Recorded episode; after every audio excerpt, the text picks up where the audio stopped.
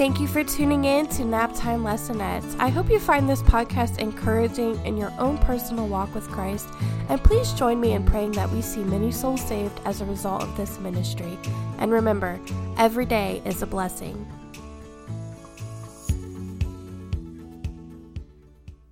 Hello, friends. Welcome to episode 10 of Naptime Lessonettes. I am your host, Juliana. Guys, I cannot believe that we've already made it this far I have a super bad habit of getting really on fire for something and then just letting life get in the way and letting that thing disappear. I have sat down to record this three other times last week. And I'm not trying to let this disappear, but every single time I would get about halfway through and one of my neighbors would start mowing their lawn. I know it's springtime and I'm going to run into that. I don't really have a, a soundproof room where I can record.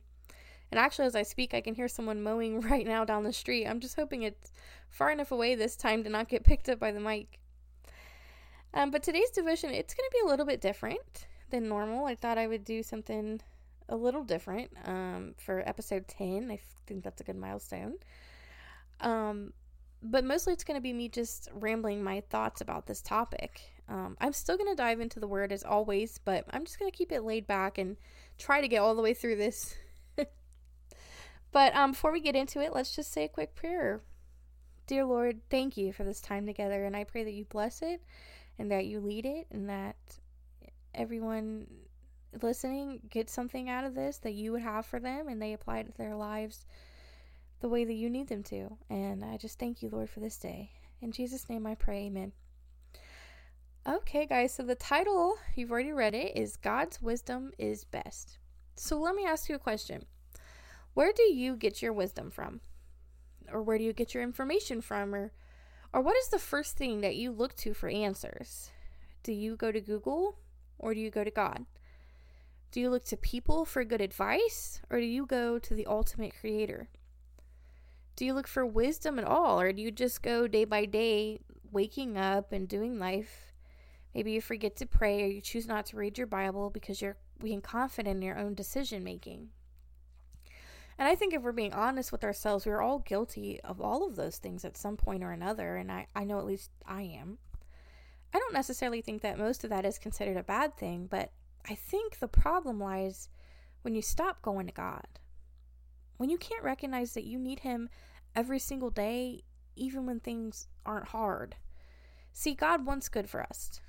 When we love Him and are doing what we are called to do. In Romans 8 28, the Bible says, and we know that all things work together for good to them that love God, to them who are called, to them who are the called according to his purpose. So he doesn't want us to live hard lives and have to make groundbreaking decisions every day. But at the same time, there is no replacement for God's wisdom. Our earthly view and judgment just does not compare. And I think number one, we need to understand how do we get God's wisdom? And it's pretty simple. In James chapter 1, verse 5, the Bible says, If any of you lack wisdom, which if we're honest, that means all of us, let him ask of God, that giveth to all men liberally, and upbraideth not, and it shall be given him. So God says, all you got to do is ask. He doesn't want to withhold answers from us. He doesn't expect us to just stumble through life and, and wing it and learn from what we choose, good or bad, just for the experience. He wants us to walk justly.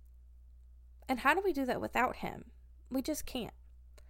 We need to look to the Almighty to guide every path we take. In Psalms 119, in verse 105, it says, The word is a lamp unto my feet and a light unto my path. So not only should we ask for wisdom, but we should be in the Word. If a lot more Christians would just be in the Word, I think we would have a lot less unanswered problems. I have a friend who is constantly telling me I'm wise, and I love her dearly, but truthfully, I'm not. I'm just able to quote scripture or paraphrase or, or remember a story from the Bible. It's not me. Okay, any wise thing that I have to say is the word. So trust me, whatever percent actually comes from me is normally pretty dumb or silly because I just like to see people smile or laugh. And the last place I want to look to today in the scripture is in James chapter 3, I'm going to read verses 13 through 17. It says, Who is a wise man and endued with knowledge among you? Let him show out of a good conversation his works with meekness and wisdom, or with meekness of wisdom. But if ye have bitter envying and strife in your hearts, glory not, and lie not against the truth. This wisdom descendeth not from above, but is earthly, sensual, devilish. For where envying and strife is, there is confusion and every evil work. But the wisdom that is from above is first pure, then peaceable, gentle, and easy to be entreated, full of mercy and good fruits, without partiality and without hypocrisy. So I encourage you to read that passage and, and to meditate on it. It's really just a side by side comparison of earthly wisdom compared to God's. No one's heart or intention can be pure if they don't seek wisdom from above. So just be careful and intentional about where you seek your wisdom from. And I just want to thank you again for listening to episode 10 and supporting this ministry. Uh, I just can't believe we made it this far. I'm so excited to get this out to you. And I just pray that you all have a blessed day. Hi, guys. My ultimate hope is through this podcast, if you haven't already, that you come to the saving knowledge of Jesus Christ. If you aren't sure what that means, allow me to ask you a simple question. Do you know for sure if you died today that you would go to heaven? If that answer is anything other than yes, then I can tell you how to know for sure. First, we have to recognize that heaven is a perfect place. And since we are not perfect, we can't go or it would no longer be perfect. The reason we are not perfect is because we are born into sin. The Bible tells us all have sinned and come short of the glory of God. And if we die in our sin, the wages of sin is death.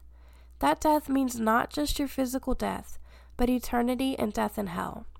But God sent his Son to be born of a virgin and live a sinless life, and to die on a cross to be the payment for our sin. That Son is Jesus. He died on the cross and was buried, and three days later rose again. And if you believe that and ask Jesus to come into your heart and be your personal Savior, then when you die, you will be with Him in heaven, because your sin is covered by His blood. So if you believe that, then there's only one more step to know for sure that you would go to heaven.